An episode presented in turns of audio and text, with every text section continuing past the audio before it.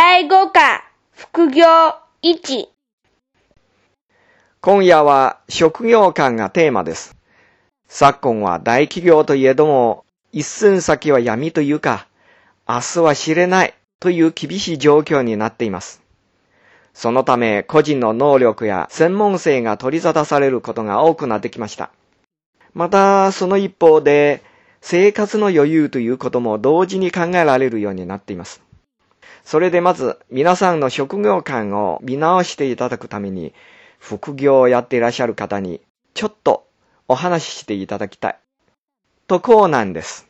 が、もちろん、ここでのことは、秘密厳守ということで、ここだけの話としましょう。よろしくお願いします。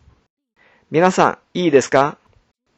じゃあ、まず差し支えのないことがはっきりしている方から話していただきましょうかあ、申し遅れましたが、私は皆さん、ご存知の通り、大学の教員が本職ですね。そして、こちらのセンターのお仕事は、大学も同僚も公認のことです。どうぞ。あ、はい、先生、私から白状します。実は会社には内緒にしているんですが、土日だけパン屋でアルバイトをしてます。もちろん、就労規則に反してますが、今のところバレてませんし、バレることはないでしょう。あはい。私はアルバイトって言えるかどうかわかんないんですが、パズル雑誌に投稿してるんです。実はこれは採用されると、謝礼が手に入るんです。と言っても、スズメの涙ほどですが、それでも長く投稿しているうちに、その雑誌から問題作成依頼もたまに来るようになりました。その時の謝礼には色がつきます。まあ、それでも小遣い銭程度ですけどね。一度、今の仕事に就く前に、ハローワークで正直に申告しましたが、係の人に、これくらいならわざわざ書くほどのことでもないって言われちゃいましたよ。はい。あの、もう任期が終了してしまったのですが、2年前に会社公認で1年間ミス京都市としていろいろな市の行事に出てました。何かというと引っ張り出されて大変でしたが、日給8000円だったんです。でも行事によっては1時間ぐらいで終わってしまうこともあって、かなり割のいい復職でした。半日以上かかるときは食事ももちろんつきますし、結構至れり尽くせりでした。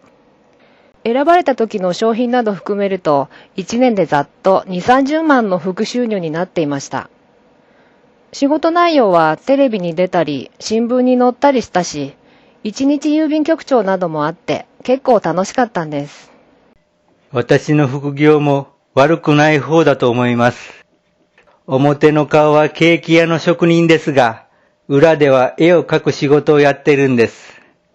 裏といっても実際は公認で、上司も同僚も皆知っています。来月に絵本が出る予定なのですが、それを伝えるとみんな、買ってやるぞと言ってくれるので、しめしめと、あ、いえ、とてもありがたいなと思っています。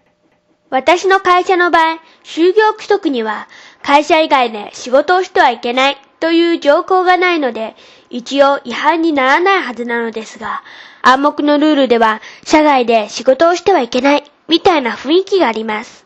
だから、内緒でやるのは何がいいかと考えて、声優を選びました。と言っても、最近は訓練をしていなくても、人気があればっていうんで、タレントさんが出しゃばってくることが多くなって。だから、私のような底辺にいる者たちは、少ない仕事を取り合ってます。ですから、副業って言っても、大した収入にはなりません。浮き沈みもありますし、今のところ、年間で10から40万円くらいでしょうか。